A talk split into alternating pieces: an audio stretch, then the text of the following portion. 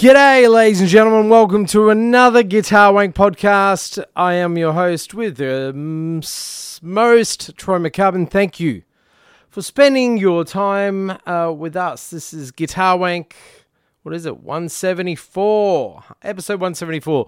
Now, if you were paying attention, we missed last week and we missed a week, a couple of weeks back. Um, I have no excuse, ladies and gentlemen. Uh, it's just crazy summertime. Well, going into summer, school break, just busy times and uh, catching up on everything. But uh, hopefully, we can rectify this problem, rectum this problem, and fix it. But uh, anyway, we're going to move forward. 174. This one's a doozy. We have a special. Oh my God, super special guest today. You're not going to believe who we have. This is uh, something I've been waiting for a long time. Uh, you guys, without knowing, you've been waiting this for a long time, and uh, this is pretty amazing. This is amazing stuff. I cannot believe we have this man in the studio today. Um, he's one of one of the greats, an amazing guitarist. Uh, you all know him. You all love him. Some of you hate him, but most of you love him. I think. Uh, we have Mr. Scott Henderson. Yes, one of the official Guitar Wank members has been uh, compelled to come back and bless us with his knowledge and wisdom and everything else he has to share with us today. So I'm excited to share this episode with you. I know I probably let all of you down with that big build up there, but anyway, it was fun. Uh, Scott comes in and finally talks about his album, and uh, yeah, it's very exciting stuff. I've had a listen. The playing is ridiculous. That's all I can say. It's just ridiculous playing. Uh, you guys will, should get it. The album drops on July 1st, you can get Scotty Henderson's. It's not called Scotty Henderson, but uh, it should be. People Mover, Scott Henderson. The artwork is amazing. The album cover is awesome.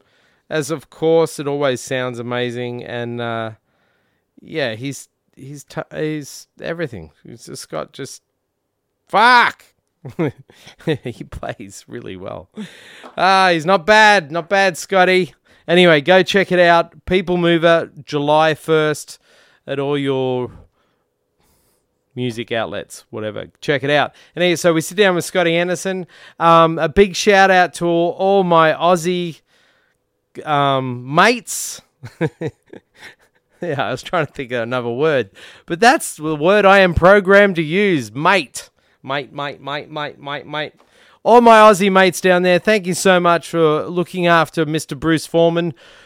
Brucey Foreman is down there right now as we speak, and uh, the reports I'm getting back from friends and people that have been to his shows are amazing. Big thank you to all the Aussies down there that are just making Bruce feel uh, amazing, and he's having a great time. Um, yeah, he's he's loving it, and he's questioning why am I here in Los Angeles when I could be living in Australia. I question that too, but anyway, I'm so glad that uh, my Aussies mates down there, musicians, are looking after Mr. Bruce Foreman. They're loving him down there, and um, now uh, you know he could probably get off the the antidepressants and that now because he's feeling really good about his playing and everything else. But big thanks to all the Aussies down there for looking after Bruce Foreman. Big shout out to Marcus, mate. Thank you so much. Daryl McKenzie, thank you so much. David, I know you're a listener. You picked up Bruce from the airport, I think, in Melbourne and set up a, a red guitar show down there. Thank you again for that. Uh, Kippo, thank you. Tony Calabro and all the people in the valley, all of the home in Traralgon. if you live there, you know what I mean. Uh, but thank you to all those people for making Bruce so welcome and uh, for feeling, yeah, really good about uh, everything. He's, he's kicking ass down there and uh, having an amazing time. And all he keeps telling me is, why are you guys so nice? Everyone's so nice and so lovely. So, um, yeah, awesome. So he's still in Sydney. He's in Sydney right as we, right as you listening to this. That's great, great English there. Right are you listening to this? Right as you are listening to this podcast, Bruce Foreman is in Sydney, Australia, and he's got a show with Danielle. Go see him, look it up, find out where he's at, go find out where he's at. He's then, I think he's there for another five days or something. Check him out, track him down, go have a beer with Bruce. He'd love it. So, uh, thank you to all my Aussie comrades, mates, pals, fellow musicians in Australia for um, showing so much love uh, for the Bruce Foreman. So, uh, yeah, I'm excited to hear all the stories when he gets back. Okay, enough of my bullshit. Uh, let's get into it. This is Scotty Henderson, Mr. Bruce Foreman, and myself, and catching up. And uh, it was a good one. It was a lot of fun. So sit back and enjoy. People Mover drops July 1st. Scott Henderson, go check it out. It's ridiculous guitar playing as usual, we expect from Scott. And uh, yeah, we'll see you all next week. And uh, yeah, we'll catch up then. All right, have a good one and be safe. And uh, good on good on you to all my mates in Oz. Uh, really appreciate that. A lot of guitar wankers in Australia looking after the foreman at the moment. So good stuff. All right, guys, we'll catch you all next week and uh, be safe.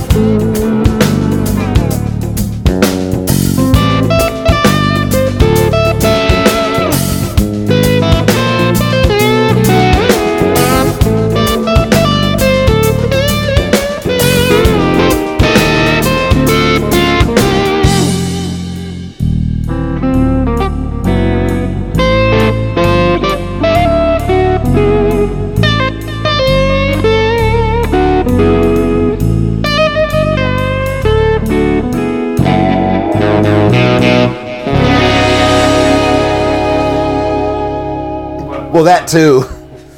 You know, my daughter got an agent, which is amazing. She got, oh, really? Yeah, yeah, yeah. I She's, yeah, her- yeah. her. So you got to Dude, get. that's awesome. Yeah, she's tell trying to be, Angela you know, hate her uh, even more now. voiceover and theatrical agent. So you know, hopefully Who's gonna her agent? some work. Hopefully, Um, she can start paying for BBA herself. talent. Oh, So, yeah, I know that. Yeah, yeah. Yeah. So Awesome. hopefully, you know, that'll get her some work, and she's been super involved in theater this whole, you know, for the summer so far. She got a lead role in her new theater production. Wow. so it's great. Watch us grow a big show, man, and you'll never have to work or leave You it know and do what? anything That's again. kind of what I'm hoping. well, isn't that the whole thing? Josh Smith Yeah. and Yeah, Scott right. Henderson, they just live Right. off their children. Yeah, and that's I'm, totally happy to live off of it. and then she's like, then she's like, nah, Dad, you're not getting any of the money. I'm divorcing my parents. She's already said that. I Really? said I'm, I can't wait for you to get some work so I can get a new refrigerator. And she says I'm not buying you a refrigerator. She's already smart. yeah, She knows, yeah. man. No, she knows. She's gonna be living on the hill, looking down at you. Mm, She's gonna be living up in the holiday. She'll She'll be giving, all. giving you a, like an allowance, like you did Yeah. her, Yeah. right? Just She's gonna forget Ten about bucks- all the little ten- people. Ten bucks a week. That sounds about right, Dad. Man, you actors get a good di- job. I mean, it's Yeah. hard to get, but if you get it, you're set, man. Mm-hmm. Damn. That's right. Well, there you go, Bruce. You on? Well, I guess I should have had Wow. a, I guess I should have had a kid then. It turns out. You well, you have to pay for it. Hmm. Dude, I gotta say, Scott, how did you come up? Scott Henderson, our guest today. oh, have we have, have we started? yeah, we've Oh, started. cool. Well, like yeah. How long has Welcome it back, been? Scott. Wow, what's It's been so? a while, man. But it's not, introduce yourself. is not my fault. No, I know. Did You're you busy. remember You know. how to get here?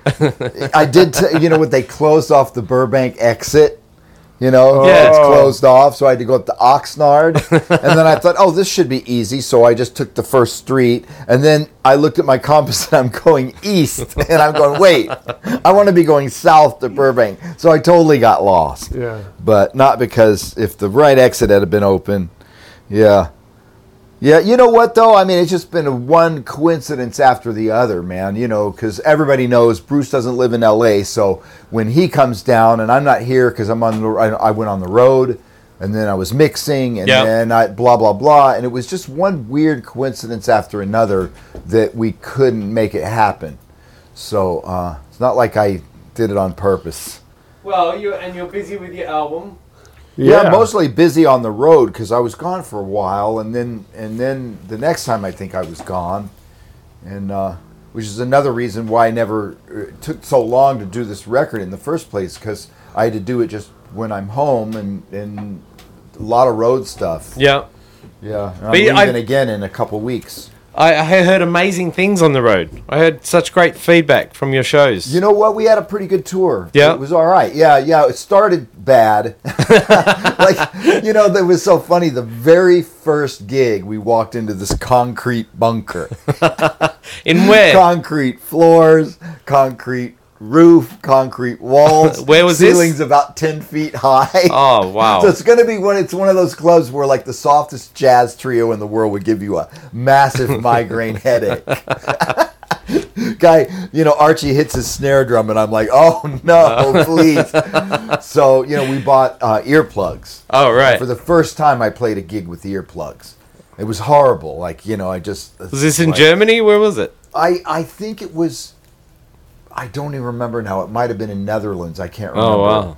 And then the first two or three gigs were pretty horrible sounding rooms, and then it got better. Then it got we got lucky. Yeah. And all the other gigs were really nice, good good sound. And good- yeah, so you guys started. sound, it didn't man. go from good to worse. It went from it worse. went to really bad to, To to, good. to really good. Oh, Yeah, that's yeah, awesome. Yeah, You know, I I am really f- convinced now after so many years of doing this that if it's a good room and the sound is good, we're gonna play great. yeah. It's all about the sound. Yeah. You know, for I think for everybody, right? Yeah. I mean, well, if you're comfortable, you play yeah, better and you- you're happier. Yeah. you're Well, why do you want to make just- noise that sounds like ass know. to your ears? You know, you know, like Money- every yeah. time you play the money, guitar. money, Yeah, money. Well, you know, money. I just Oh, there's money? Money is the answer to that question. Yeah, I just go back to that that thing that Kenny Werner said in his book, you know, um, Effortless Mastery, Yeah. where he says, the first thing you do is sit down at the piano, and of course he's a piano player, Acoustic right? piano And you sit down at your perfectly tuned Steinway, uh, you know, grand piano, and play a note, and go. Isn't that the most beautiful tone you've ever heard? And then you can just play your ass off. And I go, motherfucker, try me an electric guitar player and say that. Oh my god! play man. one note and you just go, "This sounds like ass," and, then, and then you're just expected to play like a master. It's amazing. and it changes all the time. As we've talked about it a lot. Yeah, yeah. But dude, the album. I want to ask about the album cover. Um, where did you come up with that? Wow. You know, I forget Because Um, it's it's so it's so fusion and so epic. It's fun. It's yeah, really we, cool. we just me and Angela built this. We I bought a, a Squier Strat Yeah. in in uh, you know just for hundred bucks off eBay. Right. and then and then I bought a model kit, and we just put all these. Hold on. This is a real guitar. It's, yeah, It's, it's not. It's a, it's a real guitar. so yeah. this really exists. It's a photo. Yeah. Oh, yeah. that's So it's a photo of a guitar with a bunch of of you know model pieces from a spaceship glued on it, and and then um, I'm gonna close this because it's Oh yeah, yeah. I'll get it. That stinks. You're going the other way. Watch your fingers. Okay. Yeah, thanks. And then, um, and so then I had a photographer come over and shoot the guitar, Right. you know, which which was a really funny photo shoot because you know to come over to shoot a model in my house. Yeah. she put up all the back black backdrops and stuff and shot at a million angles. And then we picked the one and I sent it to the artist and I worked with the artist over the phone and email for about 2 months Right. just like getting it. The details. No, this isn't right. No, this is. And luckily, man, this guy Brett Linford, he's the most fun guy to work with. He's great, and uh, we just sort of, you know, kept tweaking it until until it looked right. Dude, fantastic. Yeah, it was You- fun. You know what? You, I think you should release posters. I, I would like to make a poster of it because it's such a good picture. Oh, it's so I would like to make some posters of it because when you, You can make at poster It, um, blanks, man, so you could just like fill in the information for the gig, uh huh. you know, on Yeah. them. I know? love that. Yeah, the disco. yeah, yeah. They're up there. They're up there like having a shindig. It's it's really you know when I saw this, it reminded me of uh, for some reason reminded me of Jeff Beck album, like the coming up with something like this. I, I I thought it was really good. It's fun. You killed it, man. You knocked it out of the park because I think that's so hard to do. And that icon right there Yeah. was given to me by an icon artist um, who who made those like something like 20 years ago. Really? And I have the whole set because I'm an I'm an I don't know if anybody knows I'm an icon collector. You're an icon collector. I actually do collect them. I have like a, a collection of over like 50,000 icons, Mac icons. And I just love them. You know, they're just fun because I use them for, you know, different things on my computer. And and there's so many different cool sets. So this this is one icon of about I'd say I think it's maybe a 25 icon set of these little space creatures. you know, and they're really cool. And he said you can just have them for free. And I couldn't believe it. Wow. So I thanked him on the on the record, and uh, yeah, that was a, a, a cool little thing that he gave me. No, almost no organized religion, cult, or sect was used. yeah, we did make fun of some religion on this record. Yeah, yeah. Man, congratulations. You've seen my Facebook awesome. post, right? You know, I've been on a complete war with Trump and the evangel- evangelical Christians. I've I haven't on a- seen all of them. I saw a couple, but Did you big- see my aristocrat one? That's no. the best one. Oh, I gotta see it. Yeah, I was, I was, I was, I did this thing where you know the aristocrats, you know that joke. No, That- you don't know the Yeah, you don't know the aristocrats joke, The Aristocrat? Oh, it's awesome. They even made a movie of it. Yeah. what is it? Oh God, it's it's okay. You want to tell the joke? Go ahead. y- y- Go ahead. It's I mean, there's a million variations, but basically, you know, there's this talent scout, Right. you know, and then uh, and he's seeing all these acts, and this one guy comes in. Well, I got this act. What is it? And he comes in. There's all these people, and like, they, you know, they like start getting in a fight, and then they start fucking each other, and then they like leave a shit in the corner, and then they spill everything. You know, they get like open jugs. They're just like spilling shit, you know, and just like the, the the agent can't believe it. They're just trashing his office and the most disgusting, vile people he's ever seen. And he just goes, "Wow, this is really weird. I don't think I can handle. What, what, what do you call this act?" He goes, "Oh, the aristocrats." and then they made a movie where all these comedians, and Yeah. a lot of them were funny because they're mainstream com- uh, comedians like Bob Saget, Yeah. who doesn't cuss on TV, Yeah. and some of those guys told the most vile stories, like you know, Yeah, my their wife version comes out and Yeah. shits on my face, Yeah, and then my son comes out and pees on me, and then I pee on him, right. and then oh, what do you call it? The aristocrat. So it's always the same punchline, Right. but all these actors they come up with the most disgusting shit. Now, Sarah Silverman turned around. She had the best one. She came up and said, Well, I come out on stage and my family comes out and we all sit at a table and I go bake an apple pie and then I put the apple pie on the table and they all, you know, get a slice of the apple pie and eat it and then go off to bed. And that's the that's the act. And the agent says, "Well, what do you call it?" And he says, "The cocksucking shit fuckers from." so my thing was like, uh, you know, a, a guy walks in. Oh no, a large group of people walk into a booking agent and say, "Well, we've got this act. This is what's the act about?" Well, it's it's a kind of a political cult type of thing. You know, we all kiss the ass of this fucking vile piece of shit that we call a president, and you know, we do this and we do that and we do this, and we all jerk off on Mel- uh, Melania's fake tits, you know, because she likes to pose naked. You know, but we think she's the classiest first lady ever. Ever, right. While we're jerking off on her fake tits, you know. and finally, the the booking agent says, "Well, what do you call this act?" You know, or he goes, "That's one hell of an act. What do you call it?" And, and they go, "The Christian Evangelist."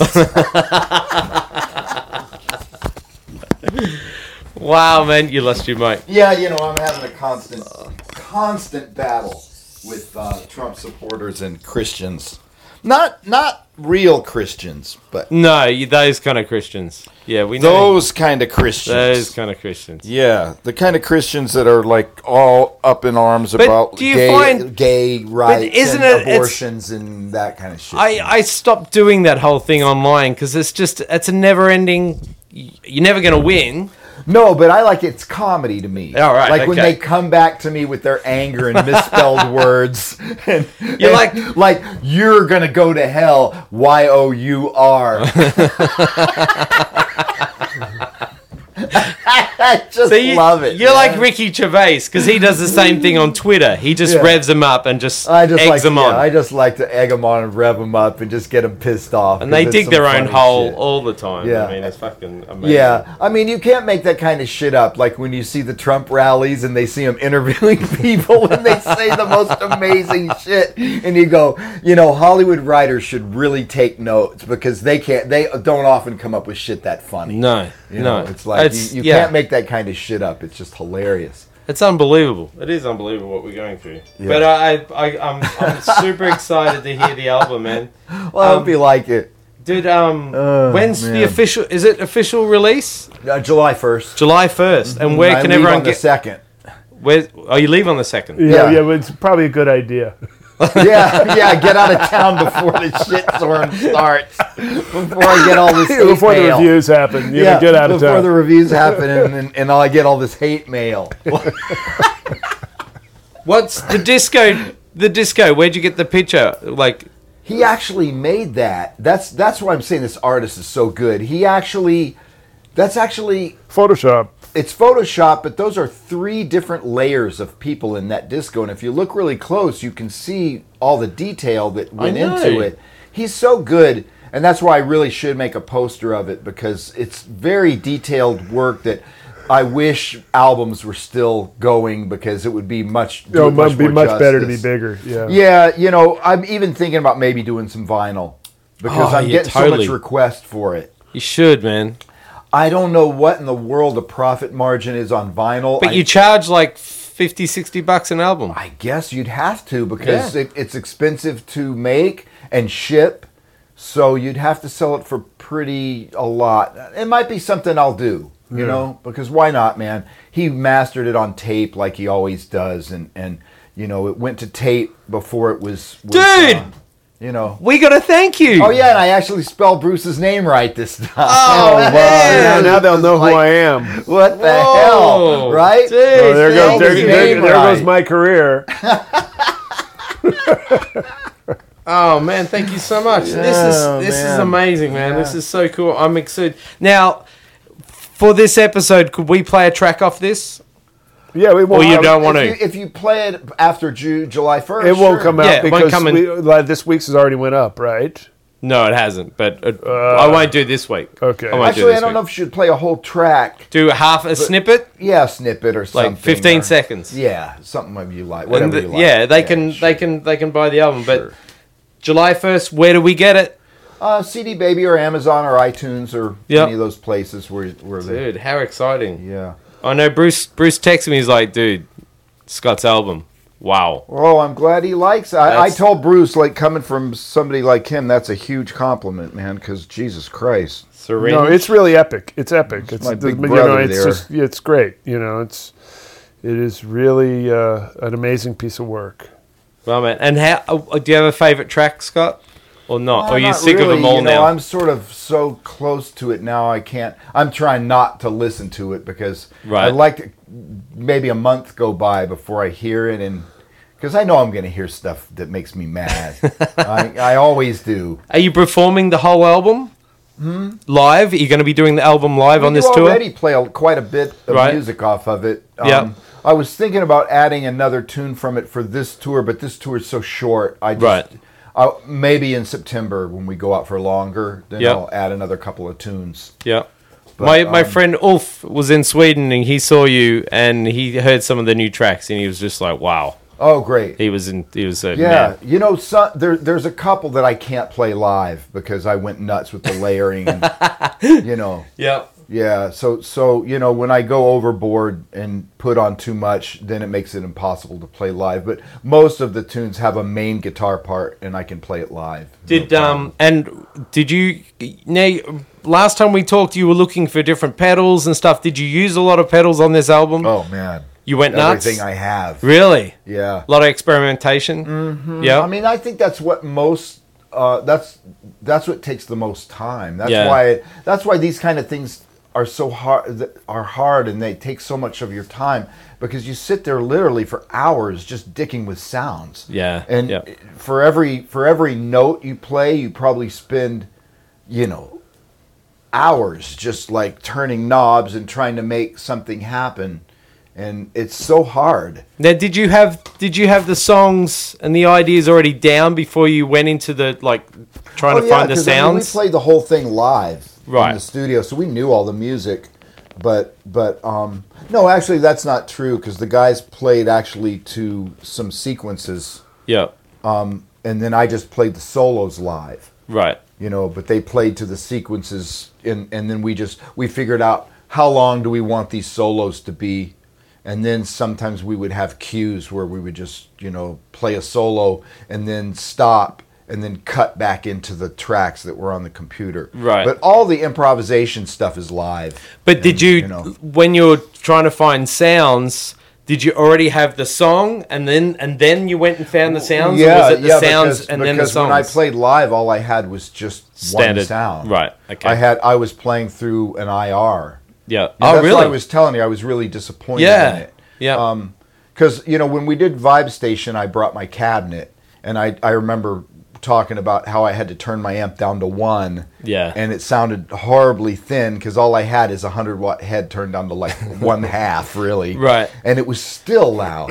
And then engineer was saying, "Man, I mean, it's bleeding into the drum tracks like crazy." And I was like, "Really? Like." Hmm. I've, you know, I'm on half. I. I should have brought a tweed. yeah. You know, so this time I thought, okay, I'm going to bring John's load box and and an IR and just do the session with an IR, and then maybe I'll be able to keep a lot of the stuff that I play. Yeah. And it just didn't work out because Right. when I got home and, and then plugged into my real amp, I was just like, oh my god, you know, Real amp made still the king. IR sound like just a turd. Yeah. So I figure, okay, I'm just going to have to redo the whole thing. And the, I kept some stuff from the studio, but nothing, nothing important. Like, Right. You know, just little utility parts and this and that that I could EQ. but the IR man, what I you know because I do these I do these tests for my friends because a lot of my friends have studios where they can't turn up and they they're always asking me well what's your favorite IRs and have you and so I do a little of experimentation for them and I the two best sounding IRs I've found so far are the Celestion Balance mm-hmm. and it's the other one's called the Celestion Bright and they're both greenbacks mic'd with a 57 Yep. and they the the balance is pretty dull and the bright is really bright Yeah. and if they had it just one done in one in the middle you know and i'm thinking well why didn't they do what Ownhammer does at Celestion? Like, you know, usually they u- they move the mic just every just a, a half an inch from the cone to the edge of the speaker, and you get ten Different- different, samples Yeah. of. Yeah. And Celestion gave us two, and Hmm. I'm like, come on, guys! Like, if you're going to spend all the time, why don't you just do 10 samples so that we can pick our favorite mic placement as far as dark or bright Yeah. Yeah. I feel i feel like if they had a made one in the middle i might have been able to get away with using it and eqing it to sound halfway decent Right. but to try to make it sound like my real cabinet i would have had to eq the living shit out of it and then you know you really can hear Then you can. Then you start to lose shit. it starts to sound eq'd and artificial Yeah. yeah. So so yeah, I didn't I, I wasn't again able to use much of what I played. Yeah. You know. And But- then when I overdubbed, I had to be true to what I played in the studio anyway. So basically what I end up doing is just copying what I did in the studio. Was that pretty much. even with improvisation stuff? Especially with that because that's what they react to. Right. Yeah. You know, and if I just lay down a completely different solo, then it makes them sound like they don't know what they're doing. So you were basically So- relearning your shit again. relearning a lot of my shit and then if i didn't like something i'd play something different or or just you know what i did basically and i think what most people do when they're in this situation is you listen to the solo a bunch of times so that you know it hmm. and then and then you sort of know when the drummer's going to do something and you play into it or Yeah. you play with him and you sort of like it may not be the exact same solo, but rhythmically it's pretty close. And even if you end up playing different notes, you're playing those same rhythms, and and and it feels like you're playing to them just like they played to you. Right. And Yeah. then that way it all works, and then Yeah. it sounds it sounds you know like you're all in the same room together. Yeah. And a lot of times I did actually copy exactly what I played, Yeah. just with better tone. Yeah. Yeah. And I guess, you know, some people, I guess, would see that as a chore, but I kind of look at it as an opportunity just to make the guitar sound cool. And, and I, I kind of like it. It's fun. So th- that's why you got to be it. like you know a scientist and go in there and mess with different pedals and Yeah. different. Yeah. That's cool. Yeah, because because I try to use different pedals on different solos and different pedals on different tunes to make each song sound a little bit different. Yeah. Yeah, I mean, I think most guys do that. I know uh, from listening to Mike, um, who's one of my big influences when it comes to like layering guitars on top of each other. He's so good at playing with the sound that he has, hmm. and I love that about him, and especially like Zawinul, who is a guy that I never ever heard in my life play notes that didn't actually sound appropriate to the sound he was using at that time. Right. Like if he's got an accordion patch up, he's going to play a, like an accordion player. Yeah, You know, yeah. if he's got this patch up, he would never play a line or do anything that's out of context of that sound. And Right. I really respect He that. he really marries the part and the sound. he marries whatever he plays to whatever sound he's Yeah. using it. And Mike is the same way. I've always thought Mike as the Zawinul of guitar. Guitar, yeah. When I see him play live, yeah. and I just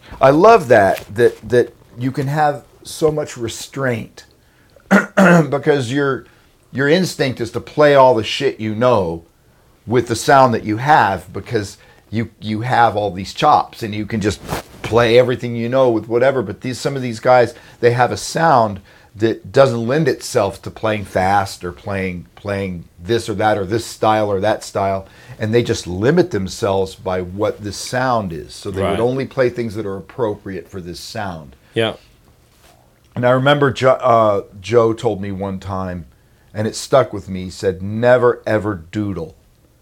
Like Never doodle. and I've been a doodler, you know, where you just pick up your guitar and you're not really playing music. You hmm. just pick it up and you go gank gank gank gank gank gank, just Yeah. to check out a sound. Gank gank gank. He said, "No, don't ever do." And he stopped me, and he stopped Kinsey one time too when Kinsey was working. with me. He said, "Don't ever do that." You know what? He says, If you're going to play, play. yeah, you're not playing.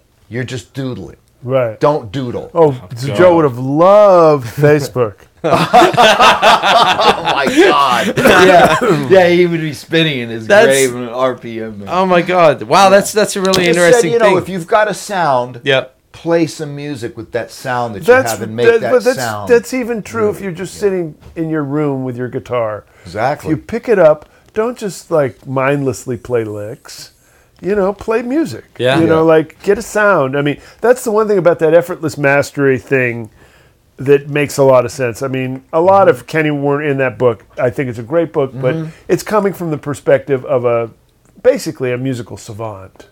I mean, he's he's a brilliant child prodigy. He probably had enough skill before he even started, that, you know, that none of us will ever have. So a lot of his stuff can be kind of like oversimplified, you know, um, or not quite in touch with those of us that have to actually work at it. right. but right. but the when he talks about things like yeah, when you sit down and you hit that instrument and you listen to it and you feel it, you know what I mean, and you remind yourself that you're actually in the process of playing music. Right. Even you just picked up your guitar, you, it's not warmed up, you're not warmed up, and you're just starting to get sounds together. You're still have to connect to that thing of putting your heart and soul in the mm-hmm. music and creating music and hearing the sound and paying attention to all the musical details. And um, he's really good at how he communicates that. Mm-hmm. Because, you know, a lot of us, I mean, go to Guitar Center. yeah, you just hear guys, they'll pick yeah. up shit and they'll play their licks and they'll just kind of, they're like, they're not even paying attention to what they're playing because like something else is like more important in their mind. Mm-hmm. Yeah, Yeah. that's a that's a really good a good piece of advice because Yeah. we do that as guitarists. That's- Everybody, everybody, guitarists doodles. and everybody. I don't care if you're a piccolo player or a tuba player.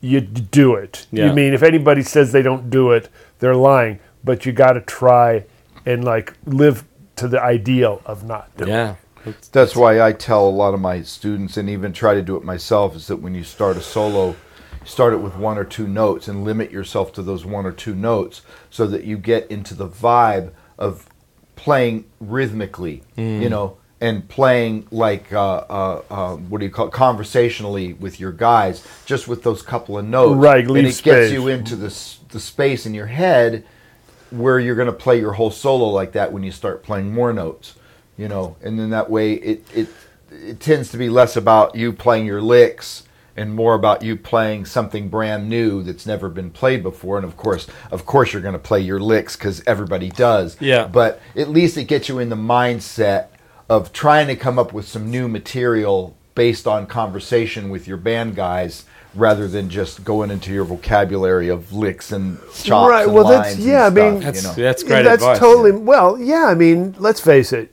You have your licks, and the reason you have them is you love them. Don't get me wrong. I mean, we we're, we're, we have a tendency to put down our vocabulary as if it's like meaning. You know, it's like uncreative shit. I mean, we worked on that shit because we love it, but at the same time, really, we're going to get to that. You, there's just no way to avoid it. You've practiced it. You love it. It's a part of you. You know, you're going to get there. Don't be in a hurry to get there. Mm, Look for other things first. You know, I mean, definitely, I'm, I'm like Scott. Like, if I take a solo, the first thing I do is either is take the phrase from what just happened. Whether somebody solo before me, then I've got that.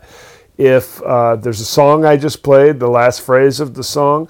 But then there are times where, you know, that gets boring after a while. I mean, people, you know, it starts to become this con- continuity game. So you want to have a Tourette's moment. yeah, You want to just like, ah, fuck shit, you know, and start off there and go there.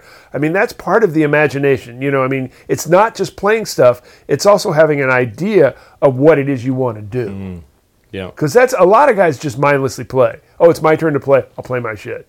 No, you're really, your part of the song, your solo, I guess we'll call it, is providing a purpose. You know, you've played a melody, it's established a mood. You're going to play and or somebody else will play. Whenever you do play, it's gonna come from something and go to something. So like being aware of that and then having an idea of what you want that to be to bridge that space and time really helps you be creative. Yeah. You know, and therefore, when you're creative, the people around you are responding to creative energy, and they're playing better. You know, I mean, it, it exponentially helps the music. Mm-hmm.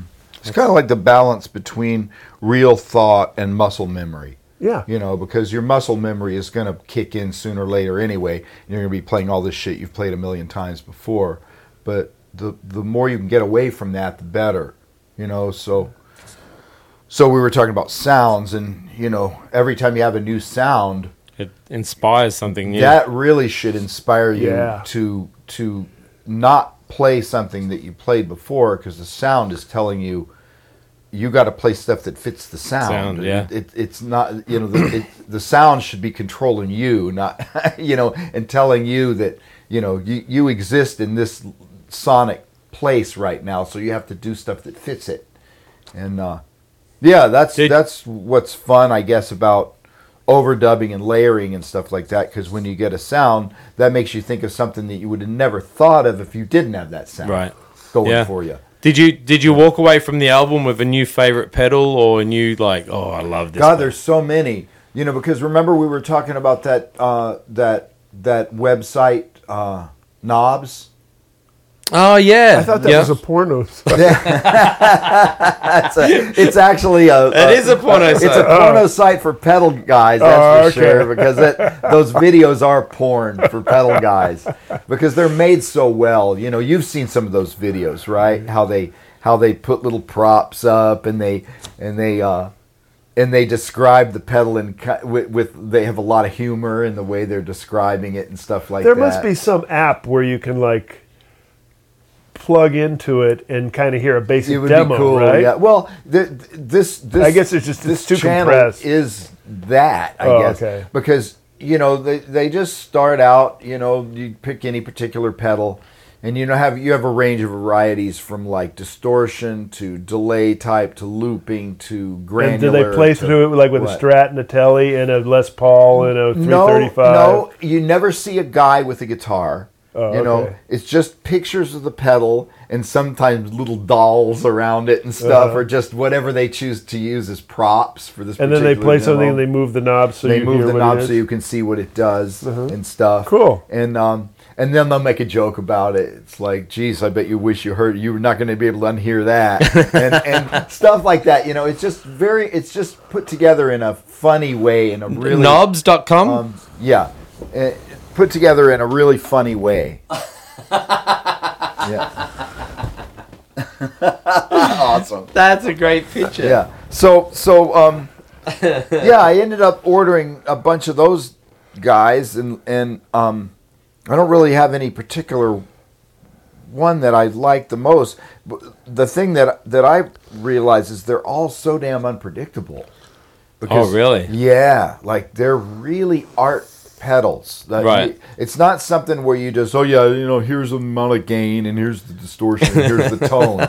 like all these knobs really interact with each other. So you move one thing one way, it's almost what I found frustrating. It's almost impossible to make the same sound happen again Wow. on some of them. Yeah. Or to, to make the same thing happen again because a lot some of these pedals are loop Yeah. oriented. Yeah. And I guess one of the hardest things that I found was that if you're going to use a loop with a pedal, there's no way. You, well, you, they say you can MIDI sync it hmm. to what the tempo of your tune. I wasn't able to do that. Maybe I was just doing it wrong, or every Right. time I tried to do it, I would lose the loop I had in the first place, and it was just really frustrating. So what I en- ended up doing a lot was using tap tempo Oh, with my foot. Yeah. and Cool. just trying to get as close as I could to the tempo of the tune and get something that finally fit in there Yeah. and try to squeeze it in. And then once it's in there, time stretch it a little bit or do whatever I had to do Yeah. to make it fit. But you can imagine how time consuming all that shit is. Oh my God, man. Just- How many layers? Like, what was the song that had the, or what is, how many layers was the most song? I, I can't really remember, but there's um, there's a lot. It's there's a lot. Yeah. And who mixed it? Um, Alan, Alan Hertz. Oh, okay, yeah. yeah, and Yep. then Kinsey did some really cool electronic percussion for me Cool. on it. He's got a lot. He's got a lot of sounds going. yeah. Um, and they're not. The cool thing is they're not MIDI sounds. They're like they're percussive percussive sounds. Yeah. So they're they're organic type of sounds, not synthy sounding. So um, Now, when Yeah. when you mastered it, was that when you run it onto tape, or was that? yeah, he puts it on tape first before he EQs it. And he did very little in the way of EQ. He Wow. didn't really mess with it too much. Right. He's one of those guys. He doesn't like to make records really bright. Yeah. Because if you listen to most records, if you listen to it at medium volume, it sounds fine. But if you turn it up, then it's just so bright that it cuts your head off. Yeah. And then you end up having to turn the treble down on. And, and most people agree that on most stereo systems, it it's it sounds better when you boost treble than when you cut it. Yeah. So the idea that Joe has is that if a record's too dark, that's what your treble knob is for on your stereo. Just turn up the treble. Yeah. Or turn up the bass. Yeah. So, you know, you- when things sound natural, like the way people record them with microphones, everything sounds a little bit mid-rangey, hmm. you know, but I, I think most mastering engineers figure, or at least Joe figures, that most people have their stereo set on the smiley face Yeah. you know, Yeah. boosting the bass and boosting the treble, and then it sounds like what you expect it to sound like, like every other record, Yeah. you know. And one of the things that I really learned a lot making this record was um, about mixing and just in general was comparing so many different mixes from so many different genres. Like we listen, and I don't want to mention some names, but some of these records sound like dog shit. like, if you ever listen to Heavy Weather, if you listen to the mix, you will just go, "What were they smoking when they mixed this record?" Because the drums are pretty much mixed out of the picture. There's no bass drum, you know. Right. Jaco's bass is so mid-rangey that there's really no bass on the record at all. If you want there to be bass, you have to put it in your stereo system and jack the bass up all the way. Right. Same thing with Donald Fagen, The Nightfly. If you listen to that record, you can hear like uh, um, Anthony Jackson way back back in the background, and there's absolutely no bass, Right. No uh, EQ'd bass on the record. So in order to make that record sound good, you have to crank the bass, Bass.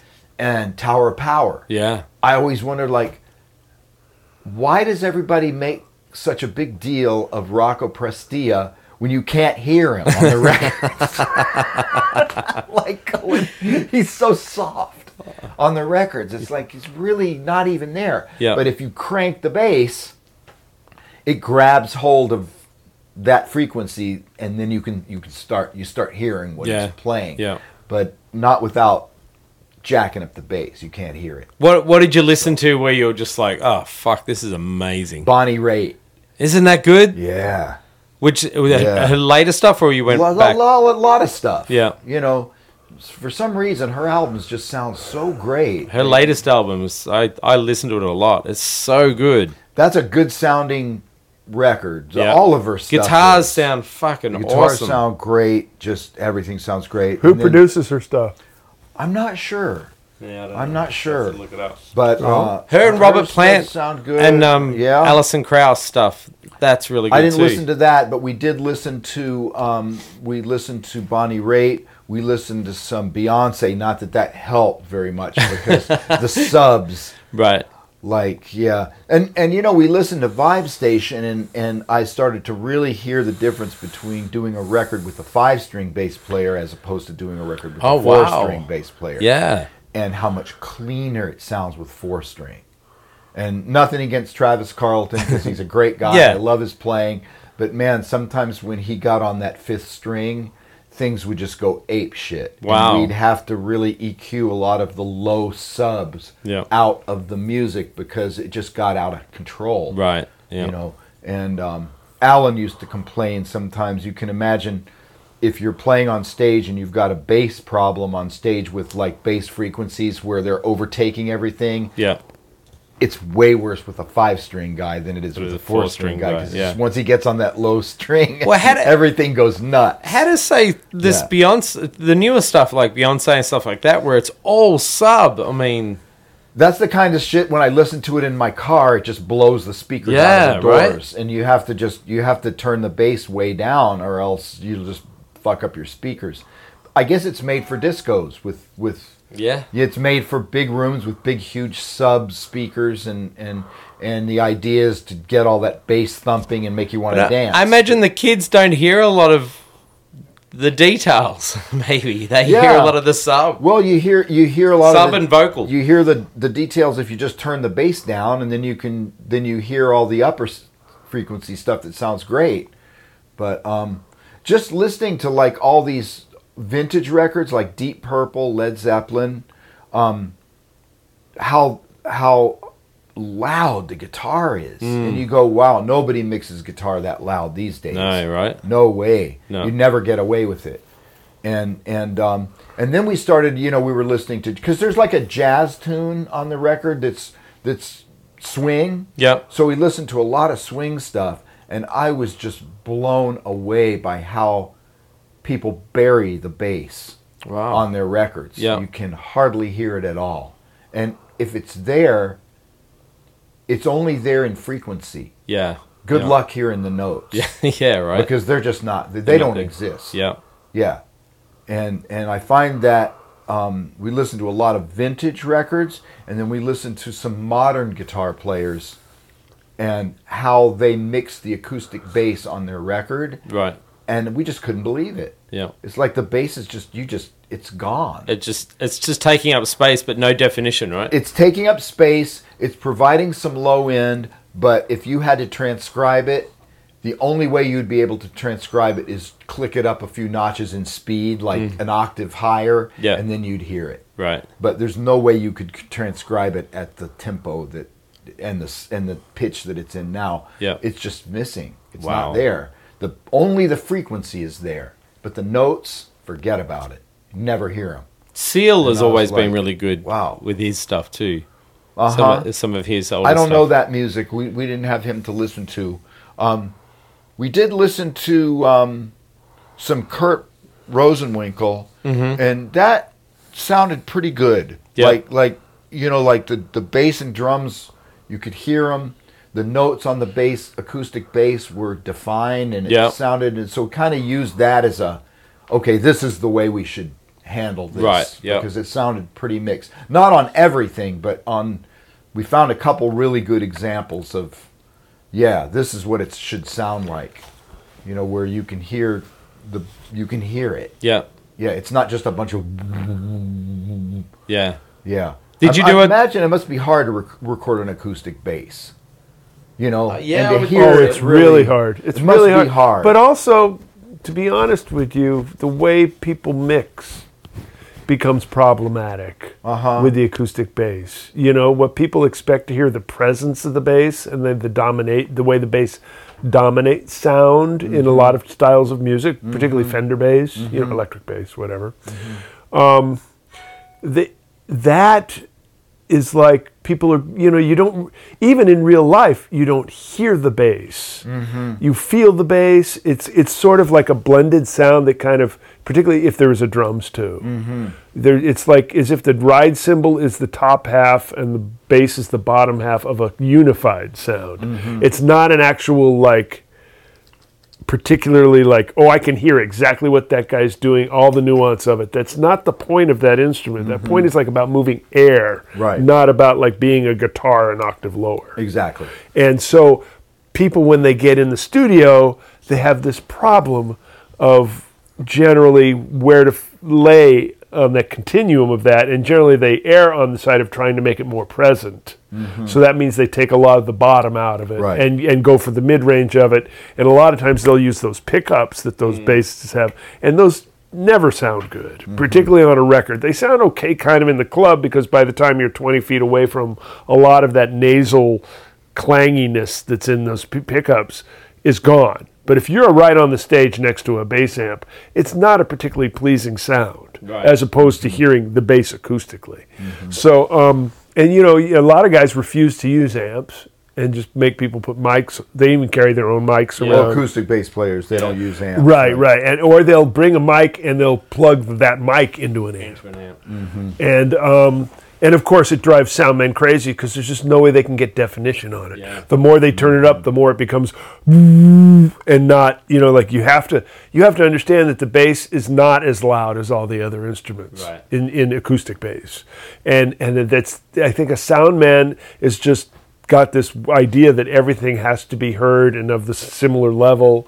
You know what I mean? And and and so Yeah. it's it's it's just not an instrument that's really, f- and none no acoustic instrument is particularly friendly in a studio. That's, that's an art setting. form to mic all that shit and to Well, get a good even recording. even just an, even electric bass of absolutely was the hardest thing about mixing, and it always has been. right. because um, like you take a, a guy like Romain who I'm playing with now he's a jazz bass player Right. so he's not a studio pop guy so his first priority is to be creative not to make every single note sound exactly the volume of the note Right. Even Where even you get studio yeah, studio like studio guys. guys that can do that. Studio guys are very, very conscious of how hard they're picking, and they want to make everything sound even to make it easy on the engineer. Mm-hmm. Dude, I had to go through every single tune and do rides on every goddamn phrase. Fuck, you know,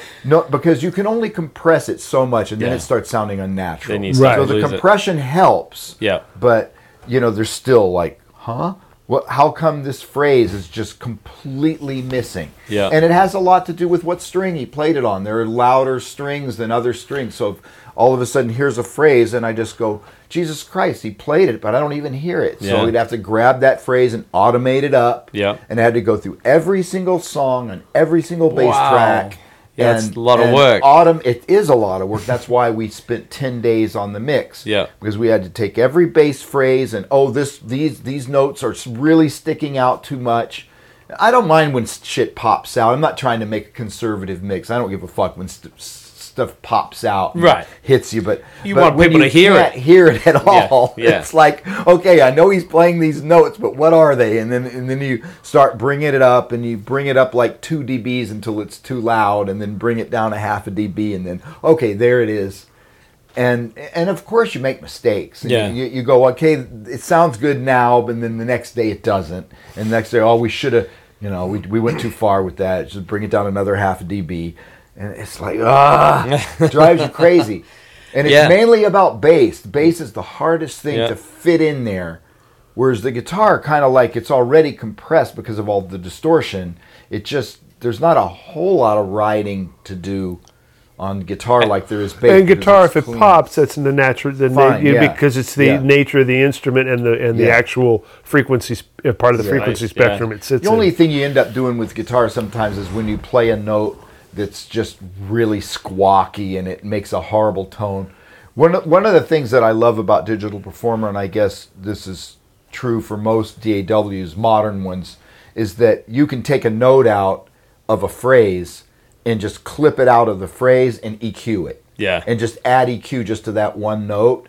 So like if one note is sticking out with this horrible tone that like pierces your ear and makes you like wince, then you can just take that note, like cut about 2 dB a 10k off Yep. of it, right? And then put it back and then you don't have to replay the whole phrase because of one horrible note, note, yeah. you know. So that I use that a lot. That was very helpful because sometimes, you know, guitar you just pick a note the wrong way and it just comes out sounding just hideous. You know, and the rest of the phrase is fine, but this one note, usually the highest one, you know, Did, comes did out you like, "Ah." did you um did you do your your standard Scott Henderson miking techniques or did you play with some different? I, I experiment a little bit, you know, move the mic a little further back from the cabinet on some rhythm parts. Yeah. And, and uh, I have a small recording room, so there's not a lot I can do. It's it's not like you know in a big studio where you can move the mic ten feet back from the cabinet. You get this wonderful ambience. That doesn't work in a thirteen by thirteen. What do you? Do? I've I recently read some sound heavy like mixer guys in recording studios where they say, you know what, I don't want to hear a, a 57 right on a speaker because that's not where my ear is when I listen to guitar. I listen to it further back. I that might be true in a big room, Right. but in a small room, you really have no choice but to close mic the speaker, Right. Because if you don't, you get the horrible tanky sound of the room, Of the room. and then everything's ruined. So in a great room, that is that is the ultimate. Probably true. Yeah. But you know what I usually see guys do in big rooms is they mic the speaker close up and then they have a room mic about five feet away Mm-hmm. Right. and they mix them. yeah. And Yeah. they and and real engineers are the guys that are really good know how to solve those phasing problems. Mm-hmm. Like I heard one guy talk about um, you flip the phase on one of the mics Right. and then you compare them and when you hear i might be a little off this might be not completely technically correct but the idea is that when you listen to them and you move you move the microphone or you, this is a two man operation so one guy's playing Right. and the other guy is out there moving the mic and when he finally moves it to a place where the bass is completely gone Yeah. then you know it's in the right place. And then Yeah. you flip the phase, and then you've got an, a way you can mix those two mics. And they usually use maybe like 70% of the closed mic and Right. 30% Instead of the, the room mic. That's what we did on Dog Party. Yeah. Yeah. And it sounds nice, Yeah. you know, because we were in a huge, big wooden room and it was wonderful. And TJ Helmerich, who's a great engineer, he always told me listen to the room mic by itself. If it sounds good, it's adding to your tone. If it Right. sounds like It's shit, it's it's taking like- away from you. And a room mic in my little place. And do you ever have terrible. trouble with phasing Yeah. though?